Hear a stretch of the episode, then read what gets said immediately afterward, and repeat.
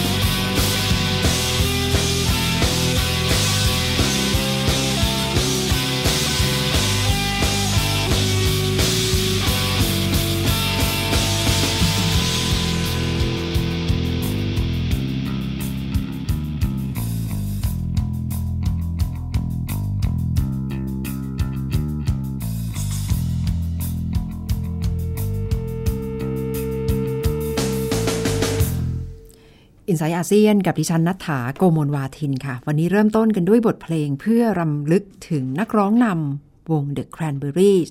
ที่เพิ่งจะจากไปนะคะ เป็นเพลงซอมบี้นักร้องเพลงนี้โดยเฉพาะเลยค่ะ Dolores O'Riordan ซึ่งเชื่อว่าหลาย ๆ ท่านก็คงจะรู้จักผลงานเพลงนี้ผลงานของวงนี้กันนะคะ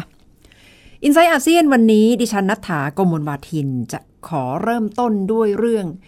ความสัมพันธ์ระหว่างสหรัฐและประเทศจีน ตลอดหนึ่งปีที่ประธานาธิบดีโดนัลด์ทรัมป์ขึ้นมาเป็นผู้นำสหรัฐ ตั้งแต่ช่วงของการหาเสียงเลือกตั้งการรณรงค์ต่างๆ นี่มีหลาย ๆ ประเด็นที่พยายามจะทิ่มแทง ใส่ประเทศจีนอย่างมาก แล้วเอ่ยคำว่าไชน่าไชน่าไชน่าบ่อยมากนะคะ กล่าวหาว่าจีนปลุกปั่นค่าเงินหยวน จีนข่มขืนสหรัฐ ด้วยการปลุกปั่นค่าเงินหยวน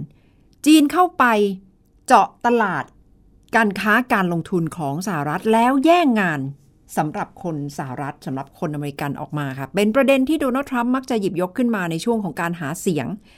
กล่าวหาประเทศจีนอย่างต่อเนื่อง แต่พอเอาเข้าจริง ๆ พอมารับตำแหน่งเป็นผู้นำของสหรัฐ ก็ได้เห็นท่าทีของโดนัลด์ทรัมป์ที่ขึ้นขึ้นลงลง เดี๋ยวก็หวานชื่น เดี๋ยวก็ชื่นมื่น เดี๋ยวก็ยกย่องประธานาธิบดีสีจิ้นผิง ว่าโอ้โหเป็นผู้ที่มีพลังอำนาจ ทรงบทบาททรงอิทธิพลอย่างมาก แต่บางวันก็ไปว่าสีจิ้นผิงว่า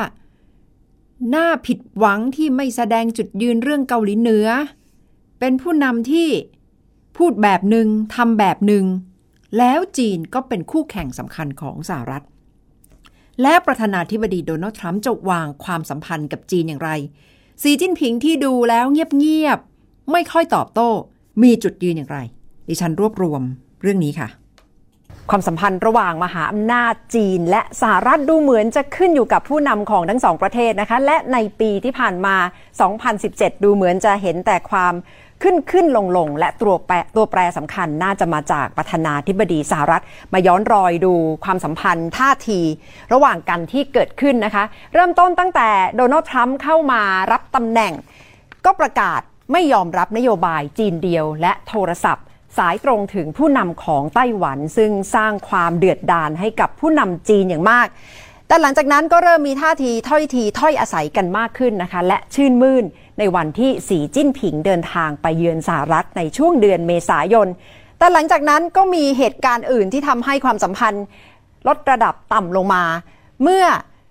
ทรัมไปเยือนก่อนที่ทรัมจะไปเยือนจีนก็ได้ทวิตออกมาต่อว่าสีจิ้นผิงหลาย ๆ เรื่องไม่ว่าจะเป็นการปลุกปั่นค่าเงิน และการ ที่สหรัฐต้องเสียดุลการค้ากับจีนนะคะเป็นประเด็นที่ติดอยู่ในใจของประธานาธิบดีโดนัลด์ทรัมป์อย่างมาก และมาหวานชื่นขึ้นอีกครั้งในวันที่ทรัมป์ไปเยือนประเทศจีน แต่ก่อนที่จะสิ้นปี ก็ได้ทวิตอีกครั้งว่าจีนและรัสเซียคือคู่แข่งสำคัญของประเทศสหรัฐ แต่วันนี้ได้ยกหูโทรศัพท์สายตรงคุยกันนะคะ ซึ่งถือว่าเป็นครั้งแรกสำหรับประธานาธิบดีทั้งสอง และอาจจะทำให้ความสัมพันธ์ดีขึ้น แต่ปรากฏว่ามีหลาย ๆ เรื่องที่เห็นไม่ตรงกันนะคะ โดยเฉพาะเรื่องของการทำการค้าระหว่างกันที่สีจิ้นผิงระบุแล้ว ว่าควรจะต้องหาเวที พูดคุยกันในระดับเนื้อหากันมากขึ้น และควรจะต้องเปิดตลาดระหว่างสองประเทศ ที่กลายมาเป็นประเด็นเรื่องของความร่วมมือทางเศรษฐกิจ เพราะว่าโดนัลด์ทรัมป์ได้กล่าวในช่วงปลายปีในรายงาน เรื่องความมั่นคงยุทธศาสตร์ของชาติ ว่าจีน อาจจะดูเหมือนได้ดุลทางการค้าจากสหรัฐมากเกินไป และสหรัฐเตรียมที่จะขึ้นกำแพงภาษี โดยเฉพาะในอุตสาหกรรมอลูมิเนียมและเหล็ก ในการนำเข้าจากประเทศจีน ซึ่งอาจจะหมายถึงการค้าเป็นครั้งแรกในรอบ 25 ปีนะคะโดยเฉพาะเมื่อวันศุกร์ที่ผ่านมาจีนได้ระบุแล้วว่าได้ดุลการค้าจากสหรัฐมากยิ่งขึ้นทั้งๆทที่ประธานาธิบดีโดนัลด์ทรัมป์ปฏิเสธมาตลอด เรื่องเดียวที่สองฝ่ายดูเหมือนจะเห็นตรงกันก็คือเรื่องคาบสมุทรเกาหลีค่ะ เมื่อประธานาธิบดีสีจิ้นผิง ระบุว่า ทั้งสองฝ่ายระบุแล้วว่าจะเดินหน้าพูดคุยประสานงานกันต่อไป และเห็นตรงกันว่าภูมิภาค จะต้องปลอดจากอาวุธนิวเคลียร์หมายความว่าเกาหลีเหนือก็จะต้องปลดอาวุธนิวเคลียร์และเมื่อจีนเอ่ยออกมาแบบนี้แล้ว ก็เป็นการส่งสัญญาณไปถึงเกาหลีเหนือด้วยนะคะ ว่าจะต้องปรับเปลี่ยนท่าทีเช่นเดียวกัน แต่ ท่าทีล่าสุดของเกาหลีเหนือและเกาหลีใต้ที่เกาหลีเหนือเตรียมจะส่งนักกีฬาเข้าร่วมการแข่งขันโอลิมปิกฤดูหนาว ก็ดูแล้วเป็นสัญญาณที่ไม่เคยบวกแบบนี้มาก่อน และในการแข่งขันโอลิมปิกในเดือนกุมภาพันธ์ ก็อาจจะได้เห็นวงดนตรีชื่อดังวงนี้ของเกาหลีเหนือไปร่วมแสดงก็อาจจะเป็นได้นะคะ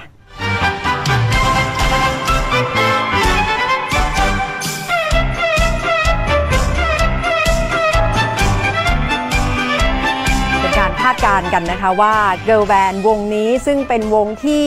ดังอย่างมากในเกาหลีเหนืออาจจะได้ไปแสดงในการแข่งขันโอลิมปิกฤดูหนาวนะคะ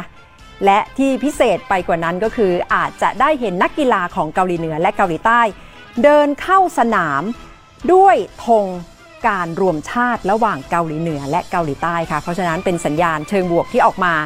และอาจจะเป็นเรื่องเดียวที่ สหรัฐและจีนเห็นตรงกันในห่วงเวลานี้ค่ะ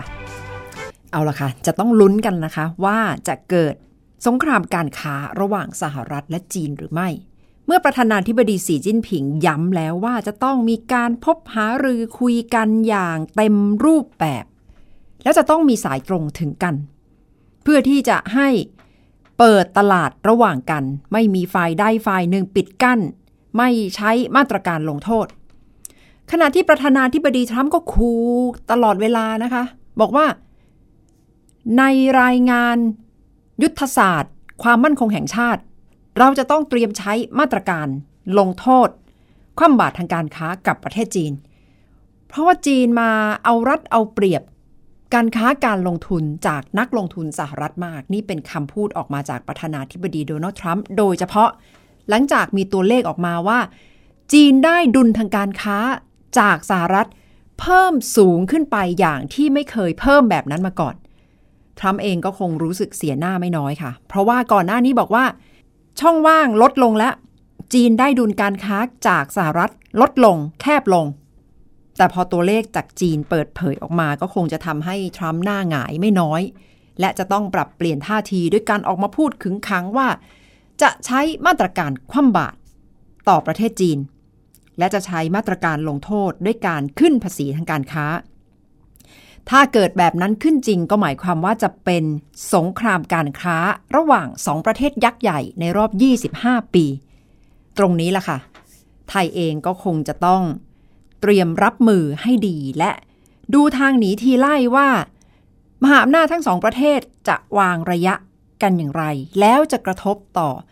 สินค้าการค้าการลงทุน หรือไม่แน่ไทยก็อาจจะได้อานิสงส์ว่าถ้าจีนส่งออกไปอยังสหรัฐไม่ได้ ก็จะต้องหาตลาดอื่นๆ หรือเมื่อสหรัฐไม่ยอมทำการค้ากับจีน ก็จะต้องหาผู้ผลิตรายอื่น ตลาดอื่นๆ ไทยเองก็อาจจะได้อานิสงส์จากความตึงเครียดที่เกิดขึ้นระหว่างจีนและสหรัฐนะคะ ต้องติดตามกันต่อไปค่ะ คุณผู้ฟังคะสำหรับการถือครองที่ดิน ซึ่งถือว่าเป็นปัจจัยสำคัญอย่างมาก ที่จะบ่งบอกความมั่งคั่ง เพราะว่าพอใครมีที่ดินเข้าถึงที่ดินแล้วก็นำไปทำกินนำไปต่อยอดนำไปลงทุน แต่ถ้าใครไม่มีที่ดิน ก็เท่ากับว่าขาดปัจจัย ในเชิงเศรษฐกิจในชีวิตไปนะคะ แต่ความไม่เท่าเทียมความเหลื่อมล้ำในสังคมไทยก็มาจากการถือครองที่ดินนี่แหละค่ะ เพราะว่าประชากรสัดส่วนน้อยมาก ถือครองที่ดินผืนใหญ่ ถือครองที่ดินที่เป็นแหล่งของความมั่งคั่ง และตรงนี้ก็กลายเป็นโจทย์ใหญ่ว่า ถ้าการถือครองที่ดิน สะท้อนปัญหาความเหลื่อมล้ำในประเทศแล้วควรจะมีแนวทางแก้ไขอย่างไร ดิฉันคุยกับดร สมเกียรติตั้งกิจวานิชประธาน TDRI ค่ะ ครับเพราะว่าเราสนใจปัญหาว่าประเทศไทยมีปัญหาเรื่องความเหลื่อมล้ำทางเศรษฐกิจ ความเหลื่อมล้ำทางสังคมเยอะนะครับ จริง ๆ แล้วดัชนีตัวหนึ่ง ที่วัดความเหลื่อมล้ำได้ดีไม่แพ้ว่าความเหลื่อมล้ำทางรายได้เป็นยังไง ก็คือ ความเหลื่อมล้ำในการถือทรัพย์สินโดยเฉพาะที่ดินครับ วันนี้จะเอางานวิจัยของอาจารย์ดวงมณีเลาวกุลจากคณะเศรษฐศาสตร์ธรรมศาสตร์ มาเล่าสู่กันฟังครับ โดยตั้งชื่อไว้ว่า ขอมีที่ดินแค่แมวดิ้นตายครับ สำหรับบางคนนี่แค่ที่ดินผืนเล็ก ๆ นี่ก็ยากแล้วนะคะ ความหมายของที่ดินแมวดิ้นตายนี่คืออะไรคะจริง ๆ ก็คงอย่างที่คุณนัฐาเล่าให้ฟังเมื่อสักครู่แหละครับว่าแมวดิ้นตายก็แปลว่าที่ดินน่าจะเป็นแปลงเล็กมากนะครับเพราะแมวดิ้นไปแป๊บเดียวเดี๋ยวก็ตายแล้ว แต่ว่าในเรื่องนี้นะครับในนิทานของไทยเรื่องสีถนนชัยสีถนนชัยไปขอที่ดินแค่แมวดิ้นตาย แต่ว่าเอาแมวนะครับค่อยๆเคี่ยนแมวไปเรื่อยๆแล้วแมวก็เดินไปเรื่อยนะครับจนสุดท้ายได้ที่ดินแปลงใหญ่มากมายมโหฬารนะครับ บังเอิญแมวก่อนสิ้นดิ้นวิ่งไว ดินกว้างไกลมากล้นจนใจคืน เพราะฉะนั้นแมวดิ้นตายของไทยจริง ๆ แล้ว กลายเป็นว่ามีที่ดินมากมายมหาศาลเลยครับ ก่อนอื่นนะครับก็ต้องแบ่งกันว่าที่ดินในไทยไม่ได้มีประเภทเดียวนะครับ แต่ที่ดินที่เราจะพูดกันวันนี้นะครับคือที่ดินที่มีโฉนดครับ ซึ่งมีอยู่ทั้งประเทศอยู่ที่ 131 ล้านไร่นะครับ ที่เหลือก็เป็นป่าสงวนบ้างเป็นที่ราชพัสดุบ้างนะครับ หรือเป็นที่สปกบ้างนะครับ แต่ว่าที่ที่ออกโฉนดได้มีความเป็นเจ้าของได้ก็คือ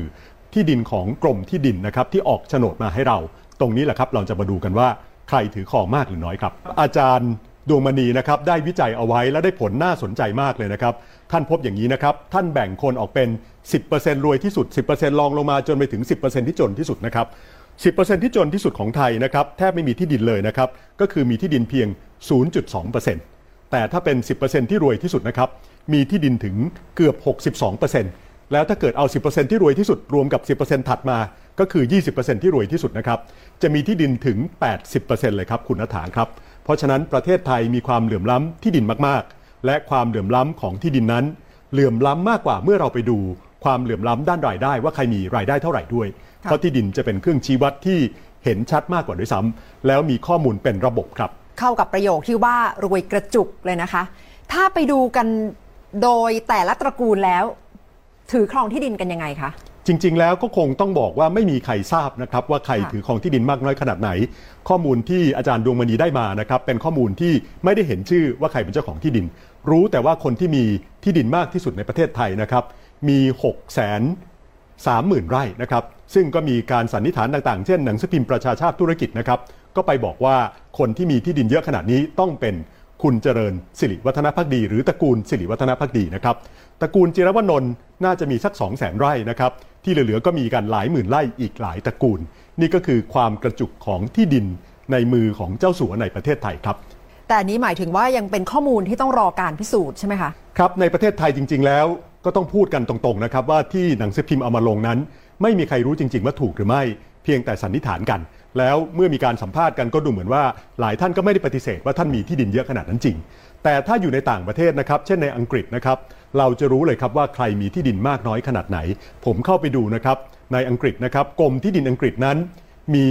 ฐานข้อมูลอยู่ในอินเทอร์เน็ตเลย เราเข้าไปคลิกดูได้เลยนะครับ เราเห็นโฉนดเลยว่าแปลงไหนใครเป็นเจ้าของ เราเห็นแล้วว่าแปลงนั้นนะครับมีการซื้อขายกันตลอดเกือบ 20 ปีที่ผ่านมานะครับ ใครซื้อใครขายกัน มีการบันทึกราคาไว้แต่ละครั้ง ก็จะรู้ว่าราคาเพิ่มขึ้นช้าเร็วอย่างไร มีประวัติว่าใครเคยถือครอง ใครขายให้ใคร รู้กันหมดนะครับ แล้วข้อมูลดีขนาดรู้ได้ว่าแต่ละที่นะครับมีความเสี่ยงกับการเกิดน้ำท่วมมากหรือน้อยด้วย อันนี้เป็นประโยชน์มากๆครับค่ะเพราะฉะนั้นข้อมูลที่ดินนะครับในหลายประเทศเขาทำให้เป็นข้อมูลที่โปร่งใสเปิดเผยหมดทุกแปลงนะครับว่าใครเป็นเจ้าของ ซึ่งตรงนี้จะช่วยลดต้นทุนธุรกรรม เช่น ถ้าคุณนัฐาอยากจะซื้อที่ ตรงใกล้ๆบ้านอยากจะขยายที่เพิ่มเติมค่ะเข้าไปคลิกดูในอินเทอร์เน็ตนะครับก็จะรู้เลยว่าอ๋อเป็นที่ของใครถ้าอยู่ในต่างประเทศนะครับแล้วจะช่วยสร้างธุรกิจใหม่ๆด้วย เพราะว่าถ้าเรามีฐานข้อมูลธุรกิจว่าใครถือครองที่ดินกันยังไงนะครับเอาไปต่อยอดทำธุรกิจสตาร์ทอัพกันได้เยอะแยะเลยนะครับและที่สำคัญครับจะเป็นดัชนีชี้วัดความเหลื่อมล้ำของแต่ละประเทศได้ และจะเป็นเครื่องกระตุ้นนะครับให้สังคมหันมาให้ความสนใจกับการลดความเหลื่อมล้ำในการถือครองที่ดินและก็กรรมสิทธิ์ในเรื่องของทรัพย์สินครับ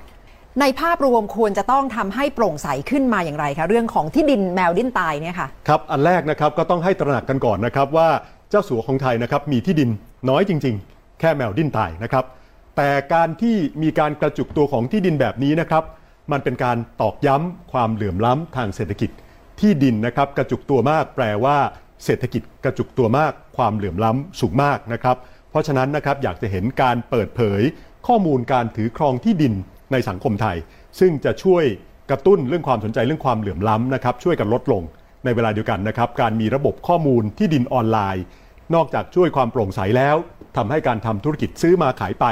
ง่ายขึ้นด้วยครับ นี่แหละค่ะ ดัชนีของความไม่เท่าเทียมที่กลายเป็นปรากฏการณ์ในสังคมไทย ซึ่งก็มีความพยายามที่จะแก้ไขไม่ว่าจะเป็นเรื่องของโฉนดชุมชน หรือว่าการเก็บภาษี การถือครองที่ดิน แต่ก็น่าสังเกตนะคะว่าถึงแม้จะมีแนวคิดแบบนี้ออกมาต่อเนื่องหลายรัฐบาล แต่ก็ไม่ประสบความสำเร็จ ด้วยความที่ว่าภาคธุรกิจภาคเอกชน รายใหญ่ ๆ เองก็เข้ามาทำงานใกล้ชิดกับรัฐบาลก็อาจจะเห็นถึงช่องโหว่ตรงนี้ว่าจะไม่ยอมให้เกิดขึ้นนะคะ เพราะฉะนั้นยังถือว่าเป็นเรื่องใหญ่สำหรับสังคมไทยว่าจะกระจายความมั่งคั่ง ทำให้ผู้คนเข้าถึงแหล่งที่ดิน และกระจาย พลังทางเศรษฐกิจให้กับคนทั่ว ๆ ไปอย่างไร เพื่อที่จะทำให้ความเหลื่อมล้ำลดลงสร้างความเท่าเทียมมากขึ้น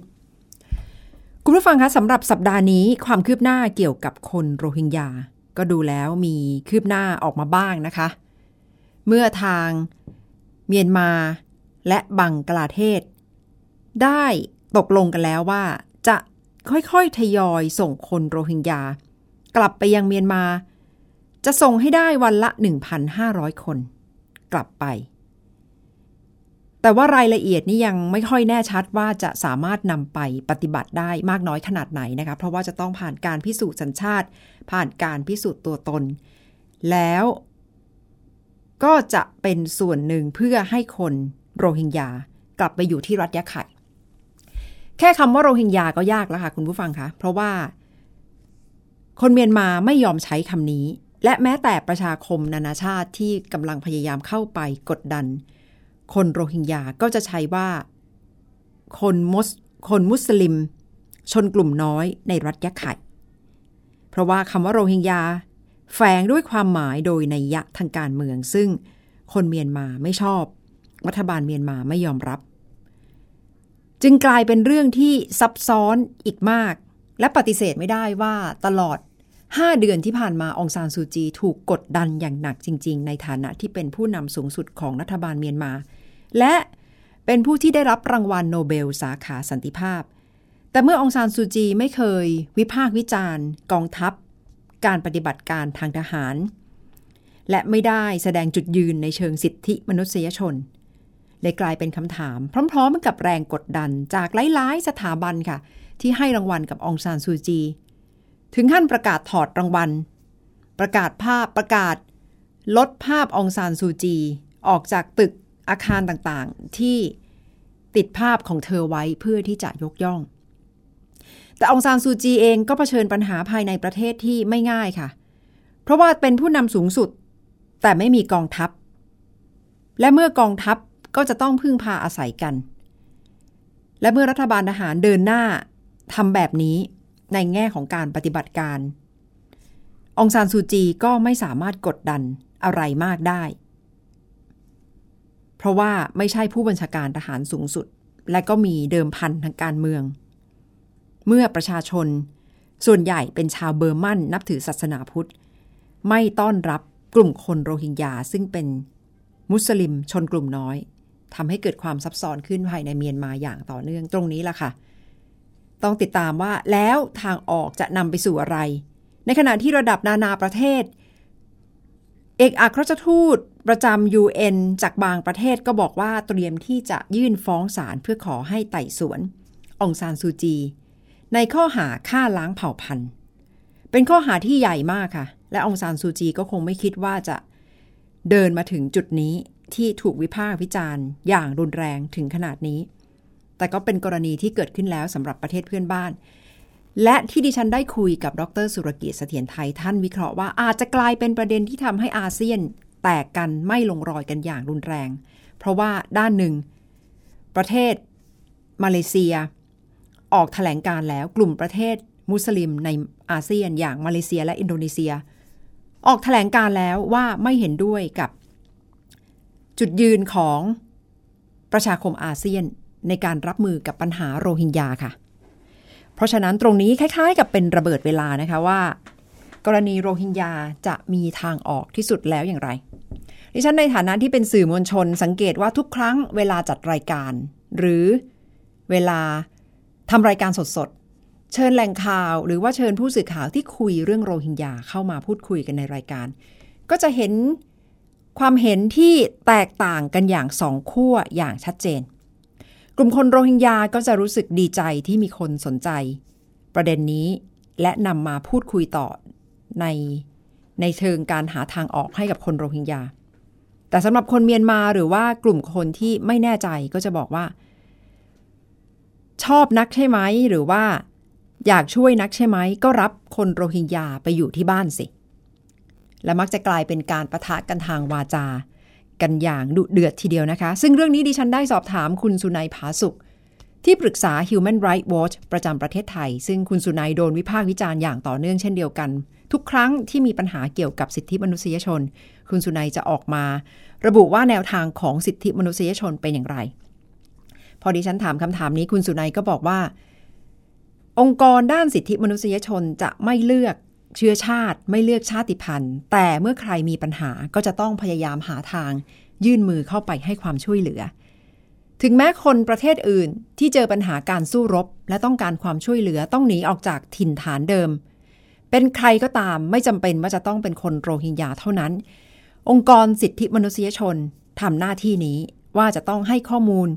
พยายามสร้างความเข้าใจ และ ช่วยเหลือในเชิงมนุษยธรรมให้ได้มากที่สุด ซึ่งถือว่าเป็นเรื่องเร่งด่วน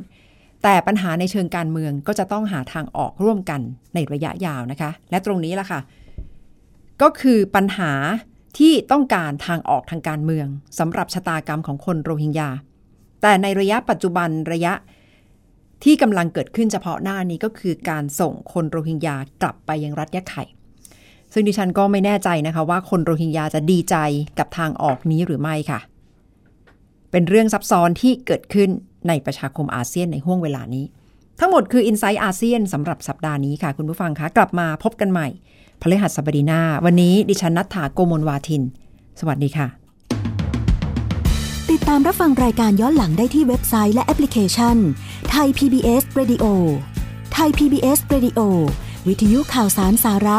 พื่อสาธารณะและสังคม